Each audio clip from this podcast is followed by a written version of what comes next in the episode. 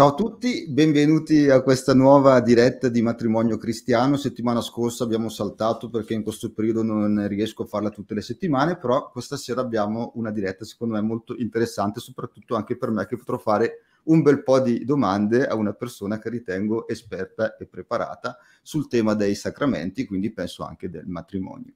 Quindi vado a salutare subito l'ospite di questa sera che si chiama Don Manuel Belli e lo conoscono tutti sui social come Scherzi da Prete. Ciao Don Manuel. Ciao, sì vabbè tutti, qualcuno dai. vabbè sì, non sei famoso come quell'altro prete che fa tutti i video, però è quello che stai. Allora, perché abbiamo de- deciso di fare questa diretta? Perché è, è un po' di tempo no, che ci frequentiamo sui social, che vediamo un po' le cose che pubblichiamo a vicenda e ci piacciono, insomma. Ecco. Quindi abbiamo deciso di sentirci e di organizzare questa cosa. In particolare sono io che l'ho contattato perché ci tenevo ecco, a proporvi il punto di vista di un esperto ecco, sul tema dei sacramenti che molto spesso si sottovaluta anche un po'. Ecco, cosa. Noi andiamo a, a sposarci facendo un sacramento ma in realtà non sappiamo bene che cosa sia un sacramento, cioè lo facciamo perché ci piace, perché è, bello, perché ci vogliamo bene, però c'è tutto un discorso in, importante dietro, è una dimensione che non conosciamo. Quindi ti chiederei subito, Don Manuel, no, di presentarti un po' i tuoi studi, cosa, cosa stai facendo, di, di, dove sei, dal tuo accento si capisce che sei del Mister Posto.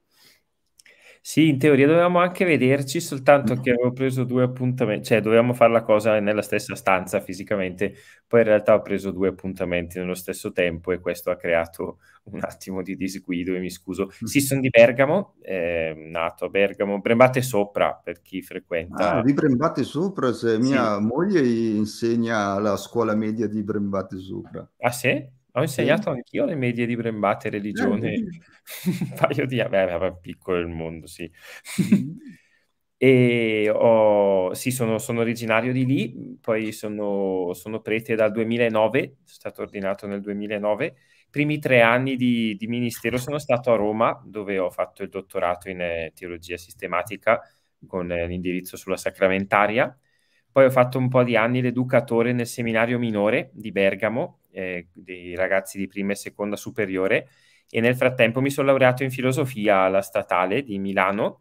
Quando ho terminato di fare l'educatore ho iniziato un dottorato in filosofia che sto finendo a, in cotutela tra l'Università di Milano e l'Institut Catholique di Parigi.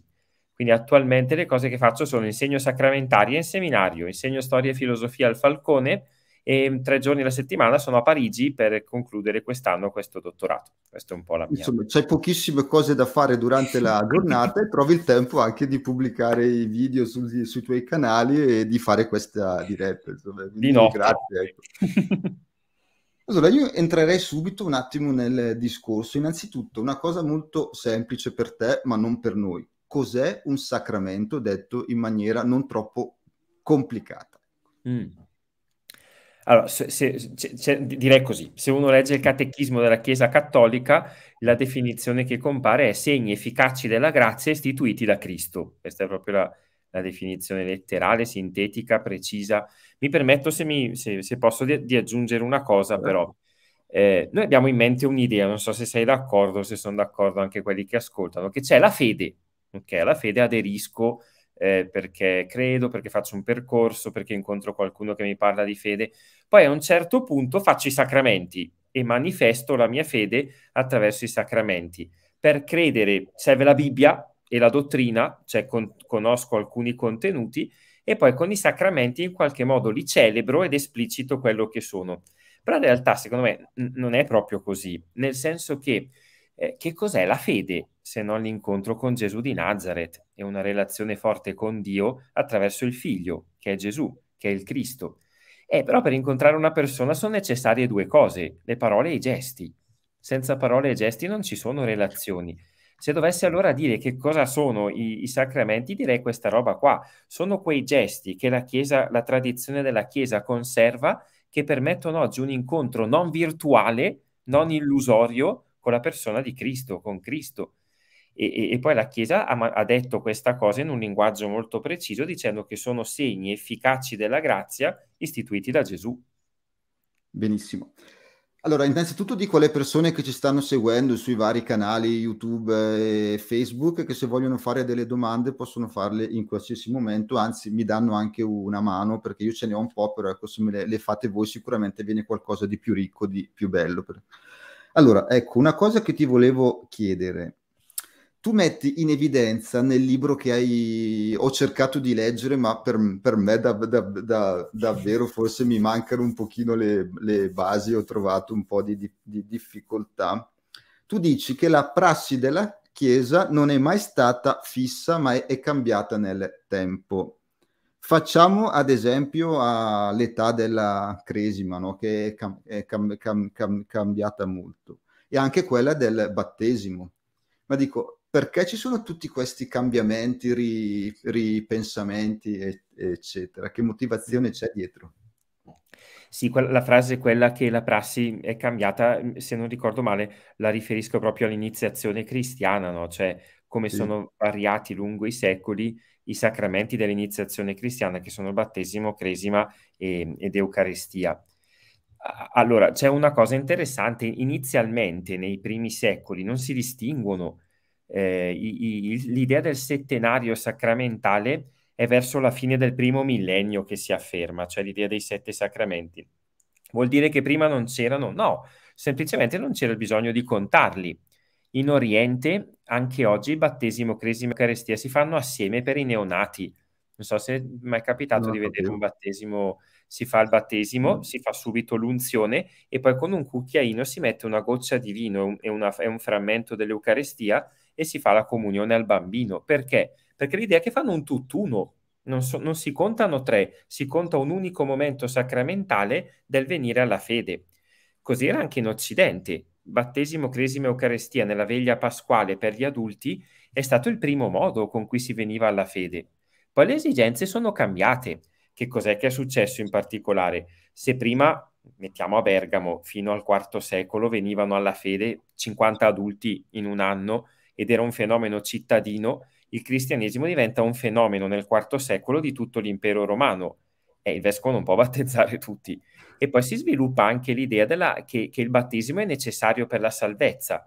C'è un episodio che si chiama controversia pelagiana, adesso risparmio le, le precisazioni, però con Agostino nasce questa convinzione che l'uomo nasce peccatore, nasce l'idea del peccato originale e la salvezza è necessaria, operata da Dio allora il battesimo legato come necessità della salvezza. Mettendo assieme queste cose cambia la prassi, si tende a battezzare i bambini e a lasciare al vescovo un segno del battesimo che era la crismazione, che poi diventerà un sacramento autonomo.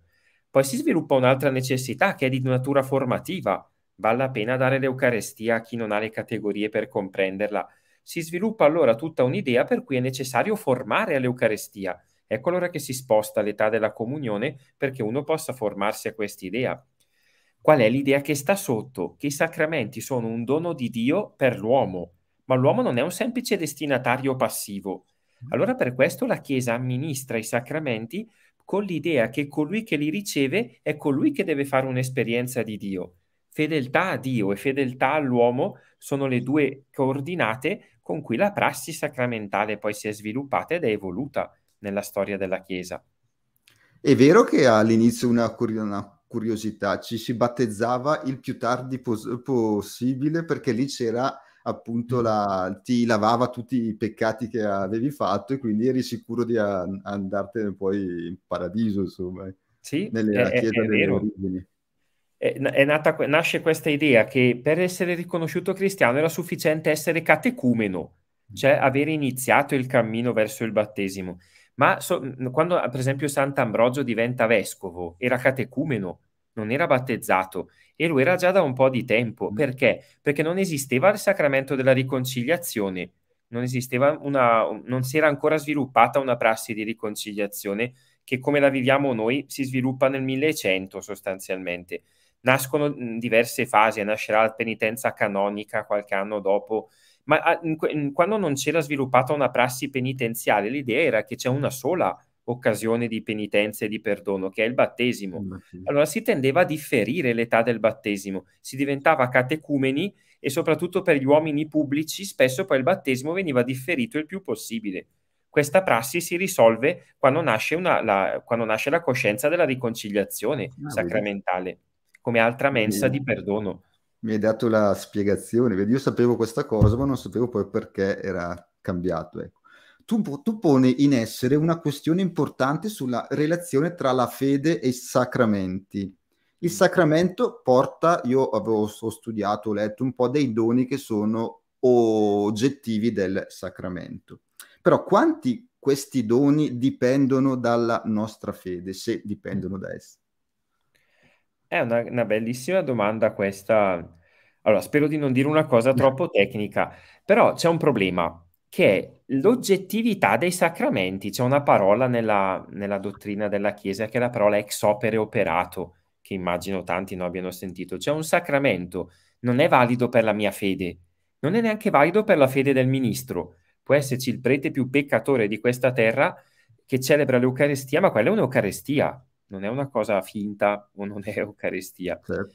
Però nasce a un certo punto l'idea nella, nella storia della Chiesa che occorre distinguere l'efficacia del sacramento dalla fruttuosità del sacramento. Provo a spiegarmi meglio. Se domani mattina io vado a celebrare la messa e sono mezzo addormentato, non capisco niente, mi perdo via, non so neanche che cosa ho detto durante la predica, non l'ho neanche preparata. E lì in chiesa ci sono 20 fedeli, no dai, ce n'è qualcuno di più, la mm. messa delle 8, ma non tanti di più, e che mezzi addormentati capiscono niente e che eh, è valida quella messa. Sì, il dono oggettivo della grazia di Gesù è, è fuori discussione, cioè che lì dentro accade la presenza reale di Gesù, è un dono che va oltre la mia libertà, mi precede, è un dono gratuito, della pura grazia di Dio, ma è fruttuosa? No, in questo caso il frutto chiede anche il consenso della mia libertà, l'adesione della mia fede, no. Allora è, è una cosa che nasce nel Medioevo, questa distinzione tra le grazie oggettive del sacramento, per esempio il battesimo. Il battesimo quando è dato non deve essere ripetuto, quando è dato, le grazie sono date, il, il Signore ha fatto il suo dono, alla mia libertà è consegnata un grande dono. E poi lasciata la mia libertà, la mia adesione, farlo diventare fruttuoso, cioè che questa cosa divenga vita. Se mi permetti questo aneddoto, io il giorno dell'ordinazione stavo malissimo, ero stragitato, avevo un mal di pancia pazzesco perché mi prende la pancia quando sono agitato, capiene got, detto in bergamasco, cioè significa non capisco niente. Ma non è che devo, ho bisogno di essere riordinato perché quel giorno lì ero completamente fuori di cranio. È un dono completamente gratuito di Dio. E poi la mia libertà, no? È una vita poi per appropriarmi di quel dono. Ma non so se sei d'accordo, ma penso valga anche per gli sposi, no? Quando è dato quel dono lì, quando è celebrato, non è che quel giorno lì eri in aria completamente, avevi in mente che forse arriverà in ritardo la torta, eh, arrivi dal giorno prima con mille preparativi, ero distratto, quindi il matrimonio non è valido. No, tu puoi essere distratto, ma Dio non è mai distratto, il dono suo è, è, è, è irrevocabile. E, e, e, per questa cosa no? poi serve una vita per... Tra l'altro non so, magari la gente non, non tutti lo sanno, se un prete smette di fare il prete, addirittura in punto di morte di qualcuno è tenuto ad amministrare i sacramenti perché non smette di essere prete. Tu puoi ritrattare, tu puoi dire non me la sento più, ma Dio non smette di essere fedele con la sua grazia. Le tue mani sono consacrate a, ancora, diciamo.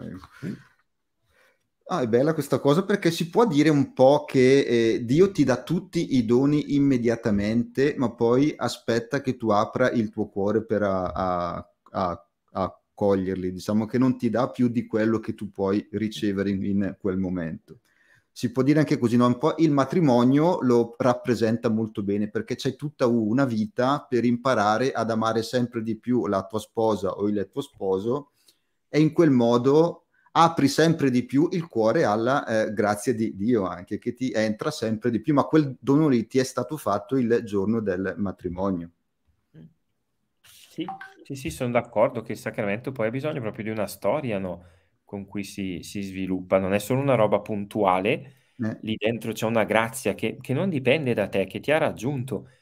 Dio ha, ha, fatto, ha, ha già fatto, ha già agito, mi riconosco già oggetto no, del suo amore e poi serve una vita per appropriarsene, per diventarne cosciente. Sempre di più, sì. A questo punto io farei vedere un video, due spezzoni, che uno di Papa Fran- Francesco e uno di Giovanni Paolo II, se- il secondo in particolare lo, me lo metto su quando voglio caricarmi, ecco, quindi lo facciamo vedere, poi lo, allora. poi lo commentiamo. Ecco, questo è Papa Francesco. Fratelli e sorelle, buonasera. Prima di tutto vorrei fare una preghiera?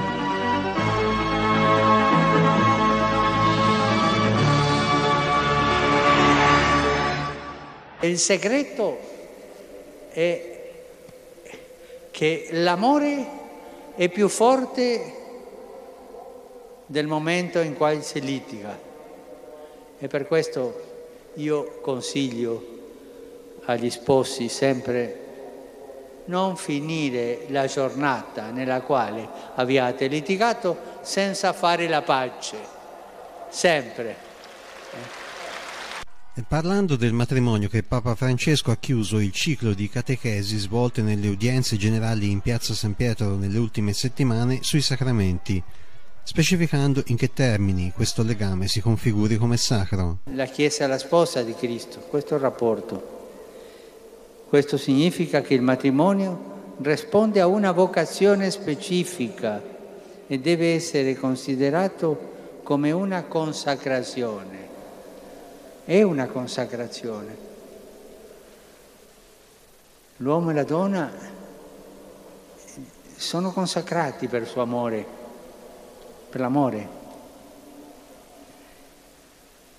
Gli sposi infatti in forza del sacramento vengono investiti di una vera e propria missione perché possano rendere visibili, a partire dalle cose semplici, ordinarie, l'amore con cui Cristo ama la sua Chiesa, continuando a donare la vita per lei nella fedeltà e nel servizio. In una società nel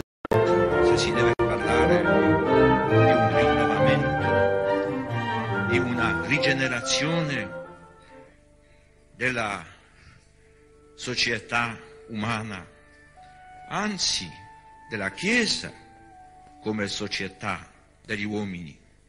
Si deve cominciare da questo punto, da questa missione. Chiesa Santa di Dio, tu non puoi fare la tua missione, non puoi compiere la tua missione nel mondo se non attraverso la famiglia e la sua missione. Noi siamo immersi attraverso il sacramento dell'acqua e dello Spirito Santo, immersi in questo, in questo mistero, mistero pasquale di Cristo, la sua morte e la sua risurrezione. Siamo immersi per ritrovare la pienezza della vita.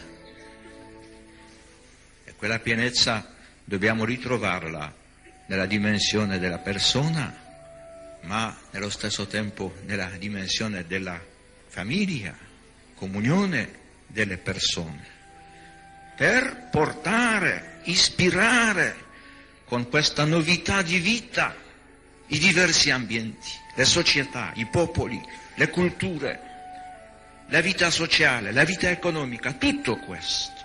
Tutto questo è per la famiglia, sì, voi dovete andare dappertutto nel mondo per ripetere a tutti, per la famiglia, non a costo della famiglia. Ripetere a tutti, per la famiglia, non a costo della famiglia. Ecco, Secondo me questi due interventi si completano, diciamo perché io ho visto molto anche un collegamento tra Giovanni Paolo II e la sua fam- familiare consorzio e Papa eh, Fran- Francesco con Amoris le- Letizia. Ci sono tanti richiami da parte di uno verso l'altro e poi secondo me si completano bene, nel senso quella di Giovanni Paolo II era più magari teologica, più alta, diciamo più mentre quella di Papa, Fra- eh, Papa Fran- Francesco proprio racconta di un amore umano, una, una, un amore di tutti i giorni. Ecco. però in entrambi c'è la forza di rappresentare la missione che, che noi sposi dobbiamo cercare di portare nella, eh, nella società, che è un po' quello che ci viene appunto dalla consacrazione e dal sacramento del ma- matrimonio. Che cosa pensi te un po' di, di questa cosa qui? No, sono interessanti questi due richiami del, del Papa, dei, dei, due papi precedenti. Penso anche Benedetto XVI sì, più sì. volte è tornato su, su questo tema anche nelle, nelle, sue encicliche, quella in particolare sull'Eucarestia, spesso parla del tema del, del matrimonio come missione. Che c'è da dire che è una cosa un tantino nuova nella coscienza di fede, non, non nuova, mm. una cosa che stiamo tentando di riscoprire. Mi spiego meglio. Eh, quando, eh, il, quando, il catechismo della Chiesa cattolica cerca di rimettere in ordine i sacramenti, che i sacramenti non sono tutti uguali, l'Eucarestia è un sacramento è un sacramento particolarissimo, dovremmo poi rifletterci, il battesimo è un sacramento di iniziazione cristiana. Il matrimonio e l'ordine vengono messi nei cosiddetti sacramenti della maturità cristiana. Però non so se sei d'accordo, per un po' di, di, decenni, forse per un po' di secoli, l'idea è che c'è il prete alla fine che porta avanti la Chiesa, che fa le cose, che è in cura d'anime, si usava questa espressione, e poi ci sono i curati nelle anime, che sono normalmente i destinatari di un'azione pastorale. E, e viene da domandarsi, in una prassi di questo tipo, dove è la maturità riconosciuta a due persone che hanno, hanno vissuto un sacramento della maturità cristiana, come è il matrimonio. Per fortuna mi sembra stia un po' cambiando no, la coscienza sì, di fede, per, per, cui no, non ci sono i protagonisti e i destinatari, il prete e i collaboratori, ma assieme siamo collaboratori della grazia in modalità molto, molto differenti. No?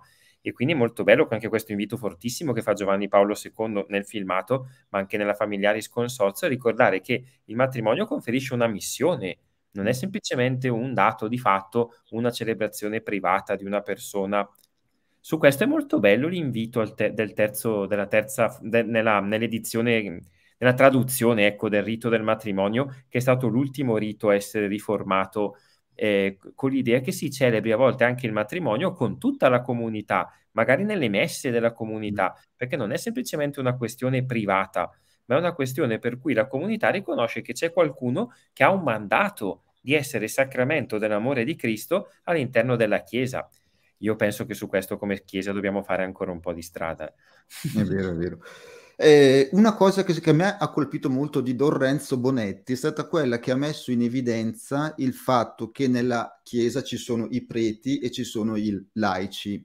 Lui dice no, gli sposi sono una, una categoria a parte, non sono né preti e non, e non sono neanche laici, sono sposi, hanno un loro sacramento, quindi una missione che è diversa rispetto a quella de, dei preti e rispetto a quella dei laici molto spesso diciamo anche il parroco tende a vedere la persona come una, una persona e non come un, eh, un eh, marito, una moglie.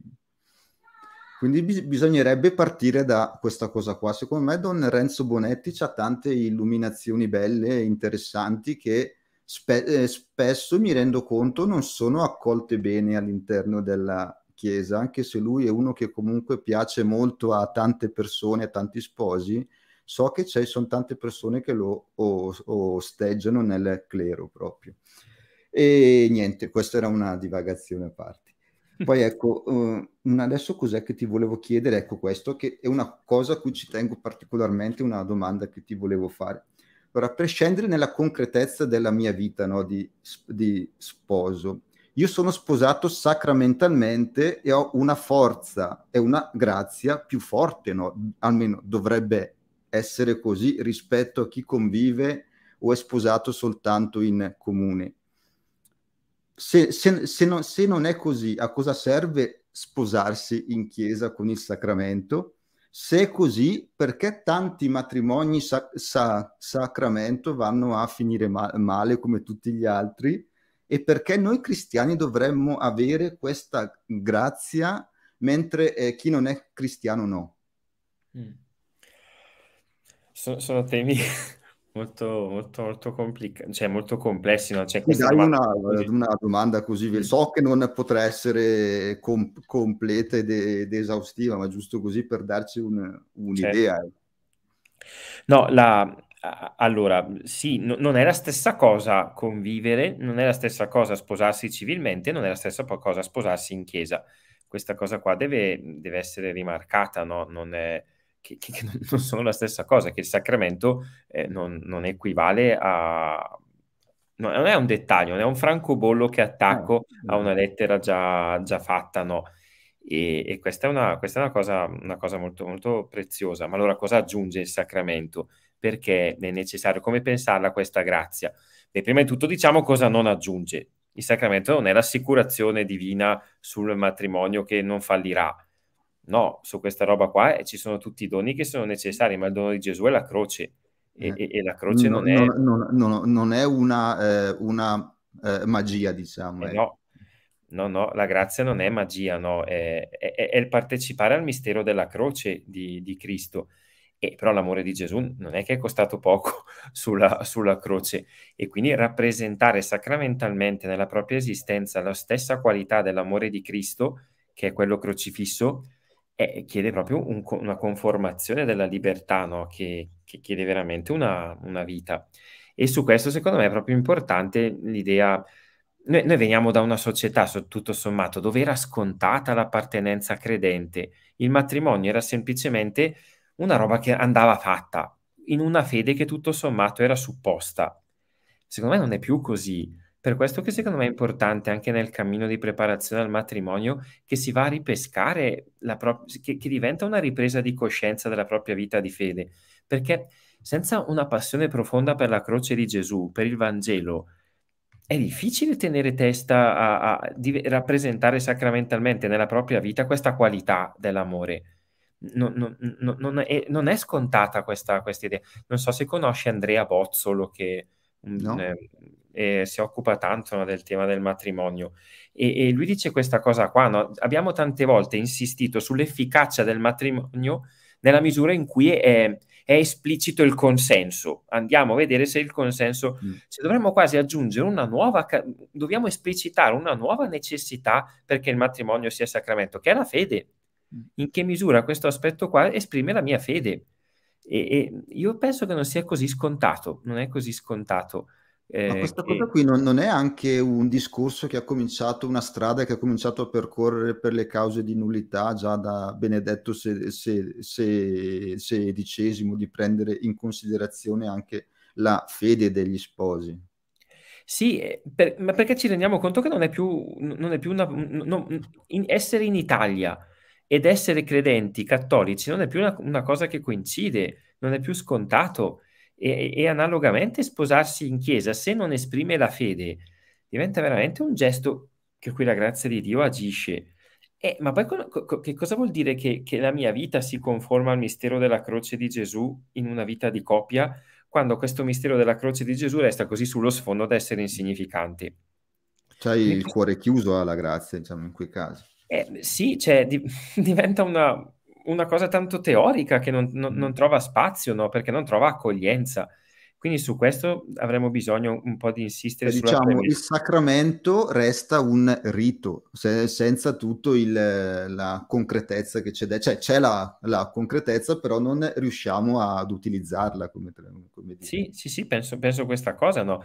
no non esprime una cosa falsa su questo eh, mm, dico questa cosa, no? quando Gesù ha istituito il sacramento del matrimonio, di per sé si dice che il sacramento del matrimonio è istituito dalla creazione, c'è un sacramento naturale.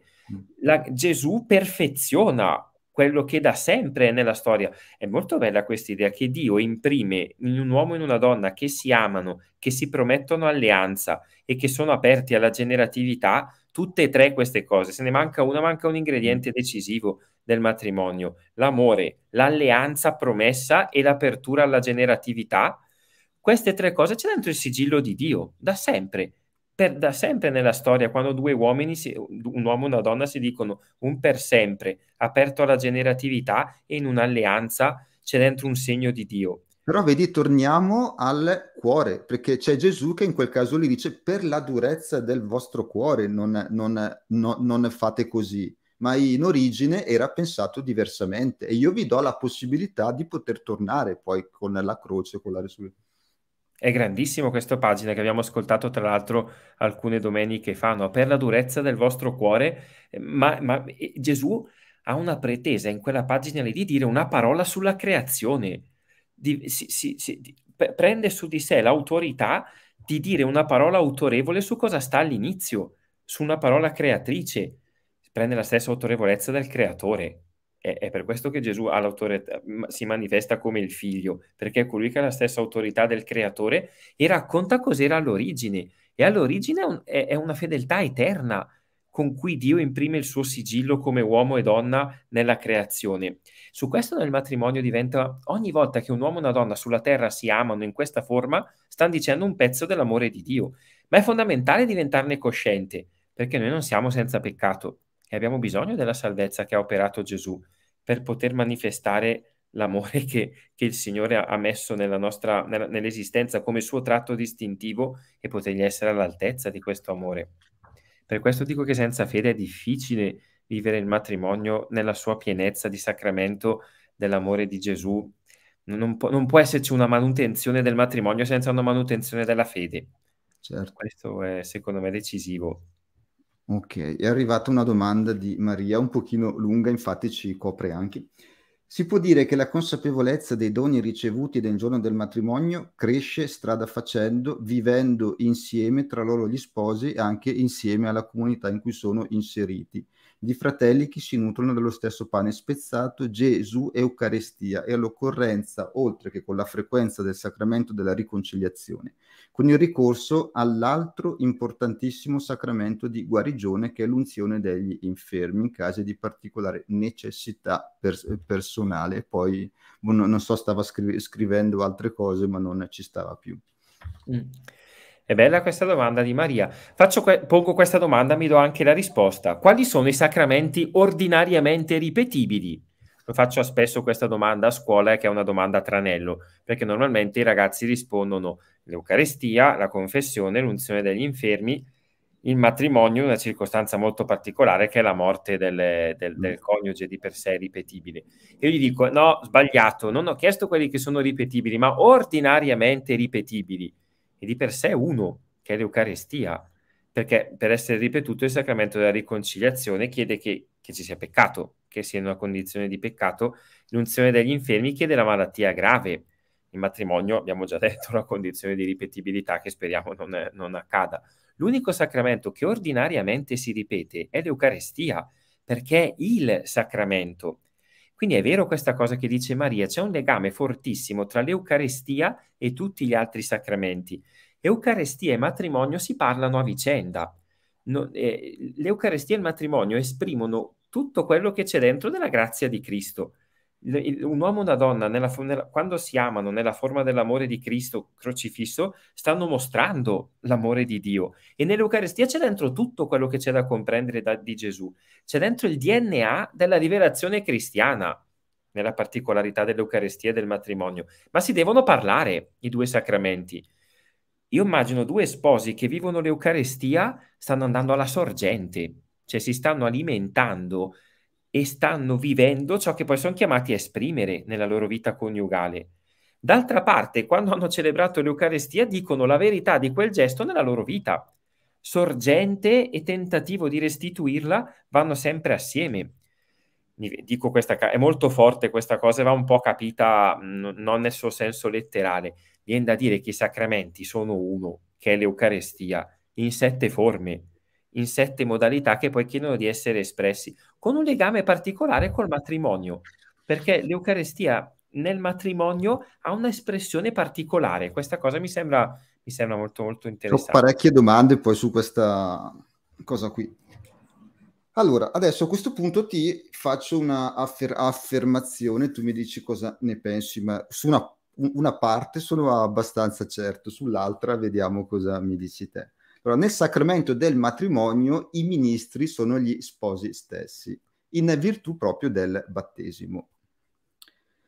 Eh, spesso siamo portati a pensare in realtà che il ministro è il sacerdote, ma questo perché? Perché, come dicevi te prima, il matrimonio viene eh, celebrato all'interno di un, una messa, quindi c'è anche il sacerdote che ci dovrebbe essere in ogni caso perché lui è il primo dei testimoni.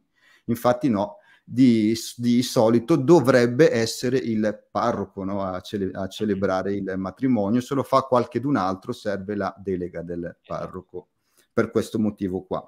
La cosa bella del, del matrimonio è che gli sposi non sono solo gli off- offerenti, diciamo, i ministri, ma sono anche la cosa che viene offerta, perché sono sia off- off- offerenti sia offerta. Mentre nei sacramenti, che ne so, nel battesimo c'è l'acqua, nel il crisma, eccetera, eccetera, nel matrimonio gli sposi sono un, un po' tutto, perché in quell'offerta lì, cioè non sono io che mi dono a mia moglie, ma è Gesù che dona a me a mia moglie.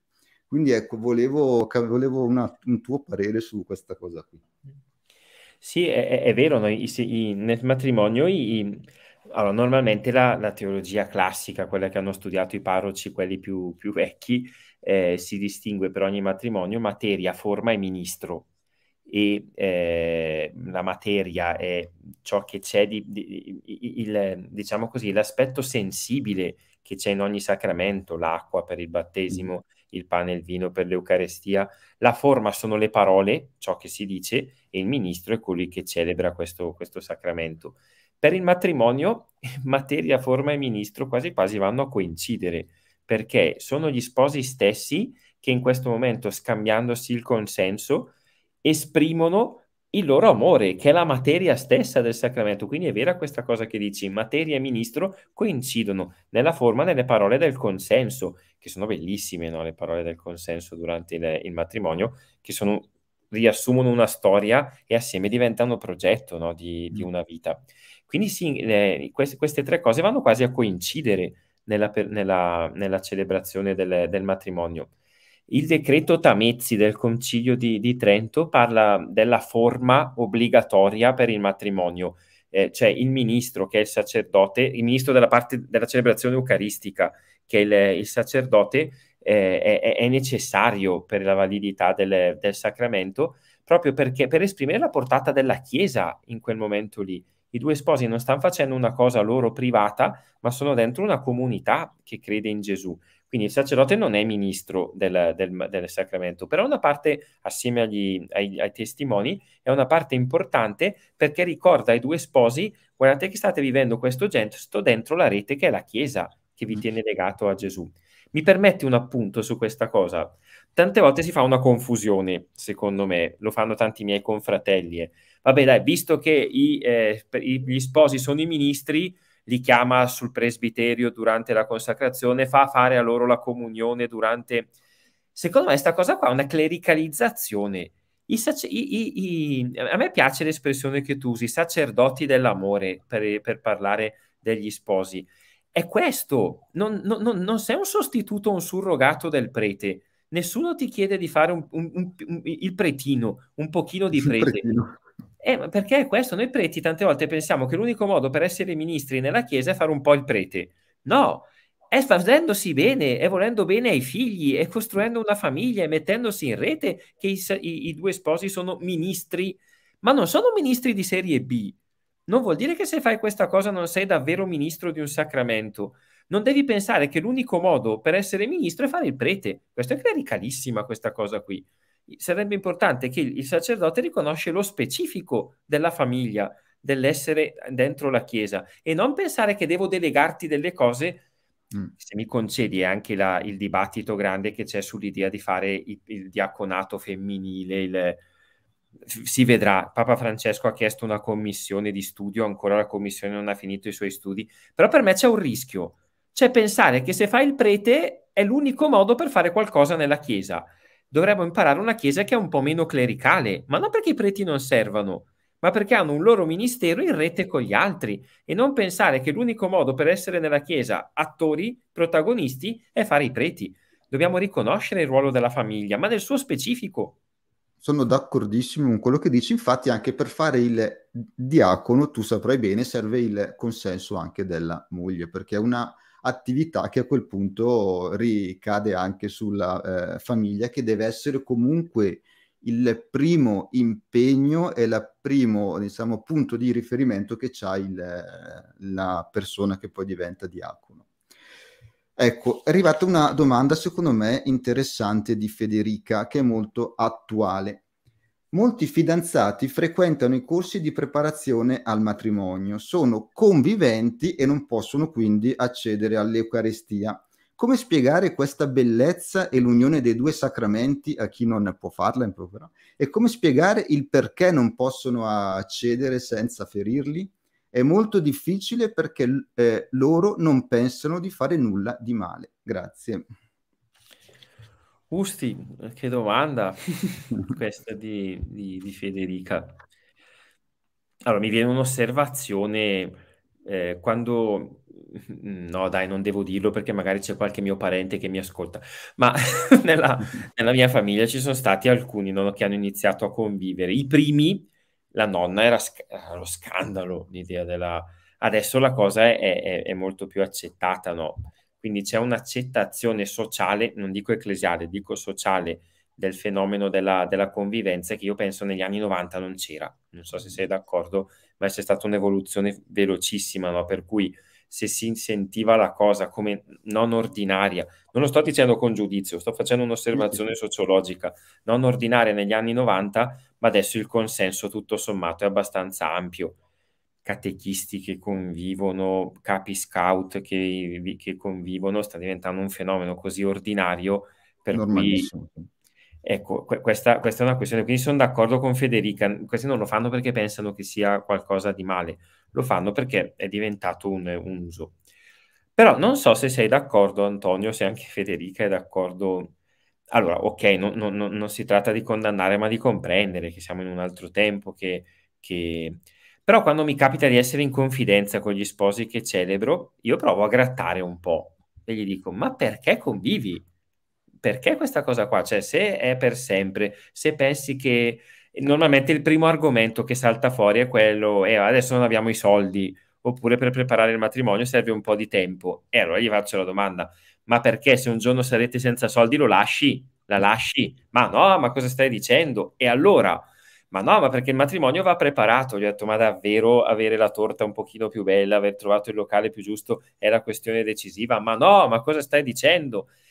E salta, almeno con quelli che conosco, e non sto facendo una statistica universale, salta sempre fuori il tema che alla fine viene fuori che siamo un po' più insicuri come persone. C'è, c'è paura della scelta. I per sempre fa paura. Per sempre fa paura, ma an- anche per te prete, penso. Eh, e come, eh. come si sta, l'età dell'ordinazione si sposta sempre di più. Io mi sono fermato due anni in seminario, sono uscito due anni dopo la, la sesta teologia e poi sono tornato in, in, seminario. Secondo me è un po' questa la radice. Allora, alla domanda di, di Federica di, direi questa cosa qua. È un problema molto ampio perché è un problema, uso una parolaccia, un po' antropologico, cioè viviamo in un tempo molto fluido. Bauman usava questa immagine della società liquida, ci fanno paura i per sempre, la solidità, siamo in un tempo di grande liquidità. Io lo leggerei in questo anche l'idea della convivenza. Non sto, dice- non sto dicendo giusto o sbagliato, sto dicendo che, che, che, fa parte di questa liquidità che va compresa e va educata. Secondo me una vita liquida non sta in piedi. Cioè, prima o poi devi non arrivare. È, ti rende felice soprattutto, è, ti dà quello che cerchi, insomma. E, e, il fatto che, che, che, che, se uno ha un, però un'appartenenza di fede riesce a comprendere il legame Eucaristia-matrimonio. Quindi il fatto che se, se, se, se, non riconosci nella tua esistenza che l'amore con una persona ti segna che è lo stesso amore dell'Eucaristia, c'è una frattura no, nel tuo sistema sacramentale, tra virgolette. Quindi secondo me davvero è importante aiutare a comprendere anche due che convivono per dire ma capisci che non stanno assieme le due cose? Cioè stai riconoscendo una sorgente ma ci hai messo una diga su, su questa cosa qui, no? E, mentre secondo me ha senso no, quello che dice Papa Francesco in Amoris Letizia che dato un matrimonio, un matrimonio che finisce, ci sono... Cioè, prima una volta si metteva nel pacchetto situazioni irregolari convivenza, seconde nozze e tutte queste cose qui. Va fatta una distinzione. La convivenza è un momento che chiede un cammino pedagogico perché si arrivi a un per sempre, ma perché senza un per sempre manca l'amore. Certo. Il matrimonio invece che, che, che, ha, che, ha, dei problemi, che fallisce, che nasce una nuova, una nuova vita, chiede un'altra considerazione in ordine all'Eucarestia. Aiutare due, due che convivono a comprendere che l'Eucarestia non, te, non, è, non, è, una punizione la negazione dell'Eucarestia, ma sei dentro un itinerario che chiede di rendere vero quello che celebri nella tua esistenza secondo me ha un senso dal punto di vista pedagogico. E con sì, delicatezza... quello che tu dici è la strada sicuramente giusta, ma la più complicata, la più difficile e la più anche affascinante, perché comunque non si può più andare a puntare sui dogmi, sulle regole, sulle cose, ma si deve mostrare una, una bellezza, la bellezza del per sempre, e lì entriamo in gioco noi sposi, no? quindi testimoni. Questo, questo soprattutto sarebbe interessante, no, che gli sposi prendono in carico, no, anche le, le vite di chi, perché gli mostrino la bellezza. Cioè negare l'Eucarestia a due conviventi senza nulla è un, è un atto violento, ma aiutare a comprendere che è necessario fare un cammino, ma cammino con te. Mm. E non lo deve fare per forza solo il prete, ma anche le persone che già vivono della grazia del matrimonio, secondo me è un gesto di carità, non è un gesto di esclusione. È un po' la missione che ci è stata data con la consacrazione del matrimonio, c'è anche questo, ecco, il fatto di mostrare quella bellezza che viviamo, che non è una bellezza appunto della famiglia del eh, Molino Bianco, dove va, va, tutto bene, non ci sono mai problemi, litigi, cioè io e Luisa abbiamo un sacco di difetti, un sacco di fragilità che un sacco di famiglie che hanno fallito sono meglio di noi effettivamente, sono partiti con più talenti di noi ma il fatto che ci siamo messi in gioco, abbiamo creduto sempre in quel per sempre, appunto, e siamo riusci- riusciti a superare le difficoltà, perché comunque nel superare le difficoltà, nel, nel fidarsi, nell'andare avanti, tro- eh, trovi quella bellezza che viene da Dio, un, una, una, capacità di essere amati per, quelle, per, quello che si è, anche quando ci si comporta male, e non per quello che, eh, che si fa essere guardati con lo sguardo che aveva, che ne so, eh, Gesù con Zaccheo, ecco, uno, uno, sguardo così. Io so di aver fatto un sacco di male, però quella persona mi guarda con la potenzialità che ho dentro, ecco. E quindi questo penso che sia la bellezza del matrimonio. Cioè la bellezza del matrimonio non è quella magia che ti fa andare tutto bene, ma il fatto di essere riconosciuto come una meraviglia sempre. Vero. Una volta a una predica, a un matrimonio, ho fatto, ho detto una roba che aveva poi stupito, cioè aveva fatto molto ridere gli, gli sposi, nel senso che avevo fatto, avevo fatto una serie di consigli per un matrimonio infelice. Gli ho detto, io non sono mai stato sposato, ma confesso tanti sposi. Non vi so dare consigli per essere felici, ma per essere infelici sì. E allora vi do il primo consiglio per essere infelici, che era pensare che il coniuge o la coniuge devono prendere il posto di Dio. Mm. Tu non sei più quello di prima, eh, ma io non mi aspettavo questa cosa. Se tu chiedi a uno di prendere il posto di Dio, secondo me è finita, cioè non sono mai stato sposato, eh, ma pensare che il tuo partner, Dio deve avere il suo posto, che anche colui che ci rimette in pista, che ci perdona, che ci fa comprendere che, che, che, si può sbagliare, ma si può ripartire, perché non ho a che fare con Dio, Dio sta da un'altra parte, ho a che fare con mio marito, con mia moglie. Certo, se no fai un, uh, un idolo, un, uh, un, feticcio di tuo marito, di tua moglie, cioè gli metti sulle spalle un peso che non potrà mai portare, cioè quello di renderti felice in maniera eh, per, per, perfetta ed infinita. Cioè, mia moglie, anche se fosse la più perfetta, la più bella, la più buona di, di, quest, di questo mondo, è comunque mortale, cioè posso perderla da un momento all'altro. Cioè, se facessi di lei il mio idolo e, ba- e basta, è tutto finito. Nel... Io ci ho messo vent'anni di tempo perché a- a- all'inizio ce l'avevo un po' questa, questa cosa qui, no? siccome c'avevo un cammino di fede che non è che era il, il massimo, è stata lei a portarmi un po' dentro e lì e diciamo che tendevo un pochino a eh, fare un po' di confusione tra chi era lei e, e chi era Dio, no? Però con il tempo, con, eh, avendo un, un, percorso mio di fede personale anche così, sono riu, rius, riuscito a fare quello che secondo me è fondamentale in una coppia, cioè riuscirmi a stac- stac- stac- staccare un po' da lei. Io sono bello e posso essere felice anche se lei mi tratta male, anche se lei si comporta in una determinata maniera. Ed è così che posso essere capace poi di riamarla anche quando lei non, non, non, non se lo merita perché altrimenti eh, diventa da, da, davvero una dipendenza e non è più amore. Ecco.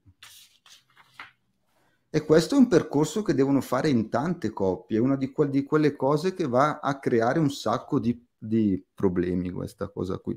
È arrivata la risposta di Federica. Ho suggerito la comunione spirituale e il coltivare in questo tempo di preparazione al matrimonio il desiderio profondo di unione a Gesù spero che sia il modo giusto. Sì, cioè, la, cosa, non, non, non, penserei a...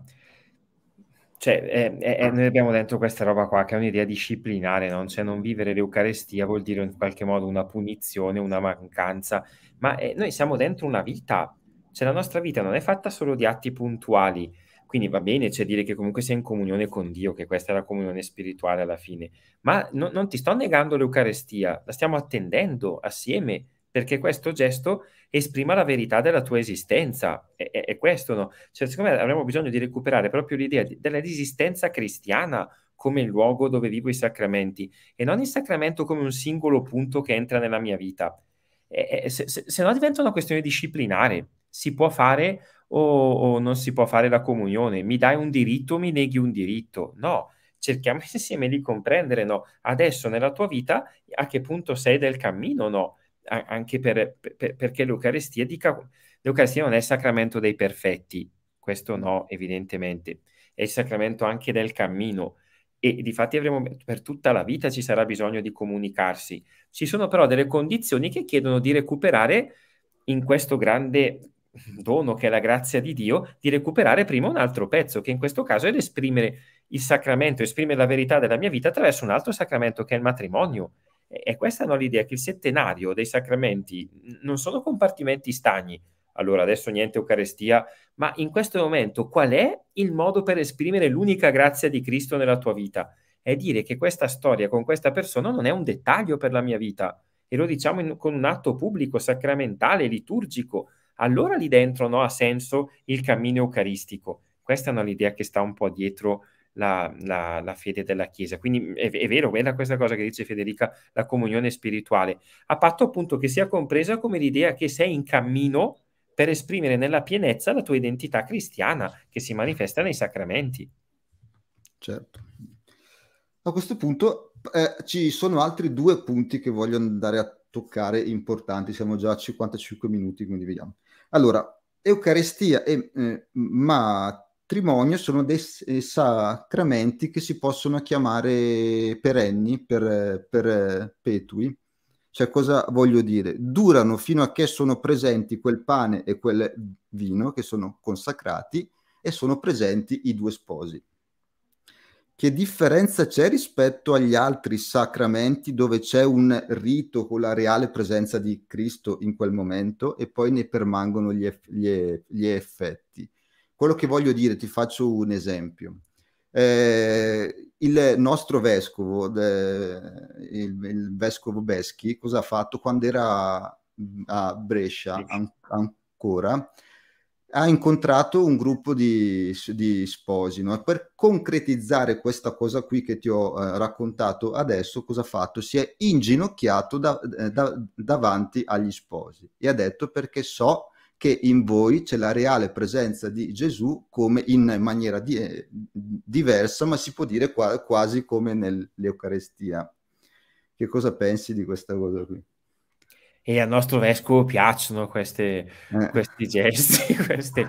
No, ovviamente è una, è una metafora, eh, sì, certo. è evidente a tutti no, che, che, il Santissimo Sacramento non è analogo a, a una coppia di, di, sposi. Ci sta l'immagine che due sposi manifestano chi è Cristo nel loro amore e quindi per analogia posso dire che c'è la presenza di Gesù in questo gesto bisogna salvaguardare, penso, la, perché l'Eucarestia è al centro del settenario sacramentale?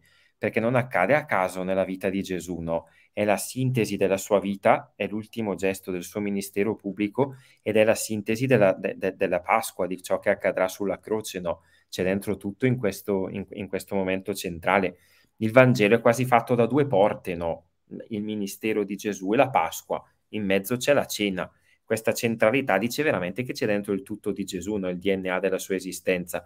Per questo Monsignor Bellini, che era un professore di sacramentaria qui da noi, due professori fa rispetto a me qui in seminario, usava un'espressione forte ma bella, è un simbolo così potente che è realtà, è così potente per dire che cos'è Gesù, che non c'è nient'altro che, che abbia bisogno di esprimere chi è Cristo, no? Mi sembra questo voglia dire che è così forte la, la, la, la, portata di dire Gesù dell'Eucarestia che non è solo che lo dice, né la presenza totale, reale, in questo senso l'Eucarestia è, è, è, è incomparabile no? all'interno del, certo. del, del, settenario. Però è bella l'immagine, per analogia, come Cristo è presente nell'Eucarestia in sommo grado, nel suo vero corpo, no? E così è presente anche però in tutti i modi con cui noi cerchiamo di dire la verità di Cristo nell'Eucarestia. E penso non sia sbagliato per analogia dire che la presenza di Cristo è anche nell'amore dei, dei due sposi. Ok, adesso passiamo al, eh, un pochino a quell'argomento lì che ti ha creato anche un po' di problemi. so, ecco.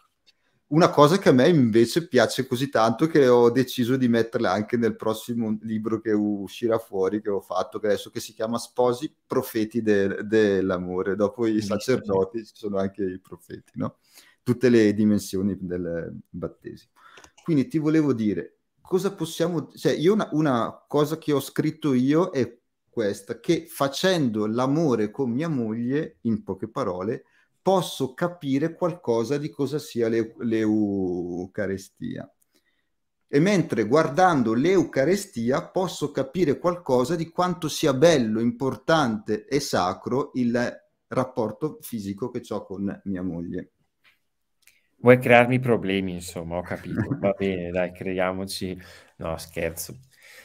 Allora, eh, sì, ho avuto un po' di fraintendimenti perché ho scritto un articolo sul... sul bellissimo, comunque, bellissimo.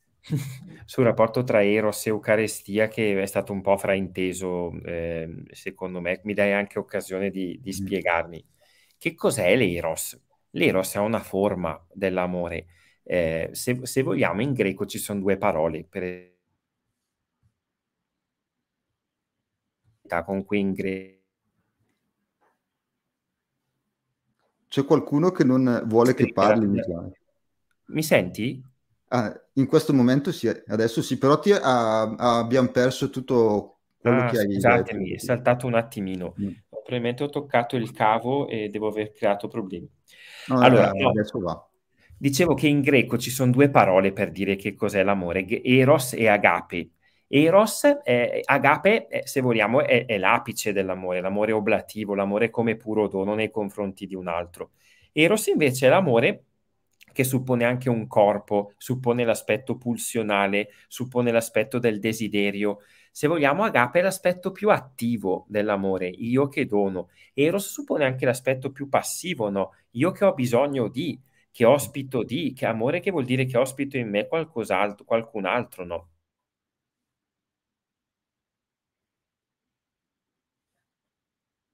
Diventa, diventa violenza. Stanno succedendo eh, ti abbiamo, ti abbiamo, perso an- ancora, si vede che non si vuole che parli di questa cosa. C'è qualcuno che mi censura. eh, sì. Lì in eh, seminario, attenzione.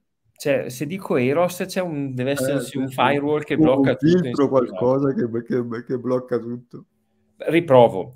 No, dicevo che le due cose vanno sempre assieme. Eros senza agape, cioè l'aspetto passivo senza l'aspetto attivo, diventa violenza. Posso arrivare addirittura a essere una persona violenta, no? Per, per, perché, perché, ho bisogno di... Agape senza Eros è irrealistico. Io non, non è che amo da, da, su, su, sulle nuvole, amo con un corpo, amo con i miei desideri, amo con la mia carne. Allora, Gesù, l'amore che ha voluto per le persone, la, che ha avuto per il mondo e per il Padre, è agape, sì, ma Benedetto XVI in Sacramentum Caritatis dice è anche Eros, nel senso che ha completamente trasfigurato il suo corpo in un dono d'amore. La passione vuol dire che Gesù ha sentito, ha patito, ha scritto addirittura nella carne sulla croce l'amore che ha avuto. Vanno assieme le due cose. Non è il puro amore platonico per cui Gesù ti voglio tanto bene, ma Gesù ha sudato sangue, ha quasi dovuto combattere, ha, ha, ha, ha, dovuto essere prossimo anche nel suo corpo agli uomini. Questo intendo per Eros che si trasforma in agape, cioè Gesù ha completamente trasfigurato il suo corpo in un dono d'amore. Allora, che cos'è l'aspetto erotico del bene che si vuole una coppia? È la concretezza, è la realtà dell'amore. Guai se una, sposa, se una coppia di sposi mancasse di Eros è finito l'amore, del desiderio, del volerti, del desiderarti. Guai se mancasse di agape, cioè semplicemente eh, ah, ci, ci fa piacere stare assieme. Dove troviamo questa sintesi perfetta? Nell'Eucarestia. Nell'Eucarestia Gesù ha trasformato tutta la sua desiderabilità, tutto il suo corpo puramente in amore, ma in, prendendo in carico chi è lui. E allora è bellissima no? l'immagine di due persone che si sono promesse alleanze, che si sono aperte alla vita, che vivono l'unione carnale, l'unione sessuale, a me sembra che abbia dentro una particella di Dio. E d'altra parte vale il contrario, quando vivo l'Eucarestia ho il DNA per comprendere che cosa vuol dire che ti desidero e che con te voglio costruire una storia. Non so se così si comprende. No, io l'ho capito benissimo anche quando avevi fatto quell'articolo lì, perché su queste cose qui ci sto studiando e lavorando da certo. un po' di tempo, quindi quando ho letto quell'articolo lì dico, ecco uno che ha, che ha capito, ecco. quindi mi ha, mi ha, fatto molto piacere ecco, quell'articolo. Eh, detto questo, cos'è che ti volevo dire? Mi sono perso adesso, c'era una cosa che mi, mi è passata di mente, adesso aspetta. Ah, volevo dire che io parlo addirittura quando è del rapporto intimo degli sposi di liturgia sa- sa- sa- sacra, perché è qualcosa che veramente ti apre alla relazione con Dio, oltre che quella con la persona che hai accanto. E poi un'altra cosa importante è che il rapporto intimo che viene tanto considerato, diciamo quasi tollerato da certa parte de- di credenti, più, non so, bigotti, tra virgolette. Non so se si possa chiamare così. Però ecco, in realtà è un gesto così importante che fa parte del sacramento del matrimonio, cioè una parte integrante dopo le promesse fatte con la bocca serve anche la promessa fatta con il corpo, che è il rapporto intimo, appunto. Perché appunto nel matrimonio partecipi con tutta la tua persona, con la volontà, con la tua anima, con la tua psiche, con il tuo cuore, con il tuo corpo. Ci metti tutto. Mm. Ed è questo che lo rende, secondo me, appunto bello, oltre che sacro. Sì, è interessante. Punto... Ah, scusami. Cosa? No, no, è interessante questa cosa che dici della liturgia, nel senso che io mm. sono profondamente convinto che i nostri riti, cioè che la nostra vita è fatta di riti, mm. no? E il matrimonio ha un rituale sacramentale, ma poi si esprime in tutta un'esistenza fatta di riti dell'amore che chiedono di essere, se, se mi permette una minima pubblicità libraria, ho, ho, scritto l'ultimo libro che ho fatto, si intitola L'epoca dei riti tristi, dove ho provato a connettere alcuni rituali dell'amore contemporaneo con il rito del matrimonio e a volte la fatica è che non si parlano questi rituali della, dell'amore. Quando l'amore è completamente incentrato sulla logica di Eros e non di Agape, è difficile integrare le due cose e comprendere la pertinenza del rito del matrimonio. No, niente, mi piaceva questa idea che hai detto di una liturgia che è debordante, che non è solo del, mat- del sacramento. No, ne faccio anch'io un po' di, di pubblicità già che ci sono. Inf- influencer dell'amore della Io ce l'ho, eh. Ah sì? È un artic- c'è una, un capitolo che abbiamo fatto io e, e, Luisa perché ci sono altre due coppie che saluto che ci, se ci stanno seguendo che sono Claudia e Roberto e Pietro e Filomena. Pietro e Filomena li ho conosciuti perché abbiamo fatto assieme un appuntamento. sono due fuori di testa simpaticissimi e bravissimi. E niente, in uno di questi capitoli qua vado proprio a fare una comparazione tra i vari momenti de- della messa e della relazione tra uomo e donna, del matrimonio, appunto. E lì ci sono appunto, si arriva anche al rapporto intimo che è comparato con la eh, consacrazione. E detto questo, non so se vuoi ter- terminare te con eh, quello che ti senti di dire con una chiusa. Eh No, se mi permetti una cosa che dico sempre nel matrimonio, una cosa molto bella, se ti va lo possiamo anche fare come preghiera, un momento certo. di preghiera conclusivo, che eh, quando i due bamb- un bambino dirà padre nostro, avrà in mente suo padre, e quando penserà alla tenerezza di Dio, la prima cosa che gli verrà in mente sarà sua madre su queste due cose qua. Questo mi sembra molto bello, no? come mandato a due, a due sposi che, usano, che, che creano l'ABC per comprendere Dio dal punto di vista della propria esistenza. Per questo, se ti va, ti proporrei di concludere con, proprio con questa preghiera Dai. del Padre nostro. Okay. Mi sembra di, ci sia anche un mandato per, per gli sposi no? qui dentro, di essere sacramenti, padre e madre, di due qualità di Dio. ok. Padre nostro, nostro che sei nei cieli, cieli sia, sia santificato il tuo nome. nome. Venga il tuo, Venga il tuo regno, sia, sia fatta la, la tua volontà, volontà, come in cielo, in cielo così in terra. Dacci, Dacci oggi, oggi, il nostro, nostro pane, pane quotidiano e rimetti, e rimetti a, noi, a noi i nostri debiti, debiti come anche come noi, anche noi li rimettiamo ai nostri, ai nostri debitori. debitori. E non abbandonarci, alla tentazione, tentazione ma liberaci dal male. Amen. Ci dai la, la benedizione? Sì, sì, sì. Vi benedica, vi accompagni Dio Onnipotente nel nome del Padre, del Figlio e dello Spirito Santo. Amen. Adesso prima di andartene via, aspetta che ci, ci salutiamo poi fuori sì, diretta. Certo. Vediamo cosa dice Fede. C'è una, un, un, un'ultima affermazione di Federica. Trovo però più semplice per le coppie condividere i corpi che l'anima e lo spirito la vera tras- trasgressione è riuscire a pregare in- insieme. Questa cosa qui è, è molto vera. Eh? Sì, vero. E poi la mettere assieme i pezzi, mm. a fare in modo che la mia preghiera trasformi anche il mio modo di essere corpi che si accostano e che vivono. Le due cose, no? È bella questa cosa. Sì, sì. No, infatti è bellissima. Noi tiriamo fuori spesso la preghiera di Tobia e Sara, no? Perché è molto bella. Quella bella. prima è, è stupenda. Sì, e lì proprio c'è questa unità proprio sia di corpo che di anima. Ecco. E basta, ci, ci, salutiamo allora. Ciao a tutti, grazie per averci seguito questa sera, anche per me è stata molto interessante, molto bella, speriamo di rifarne un'altra più avanti. Ciao ciao, ciao a tutti. Grazie, buona domenica.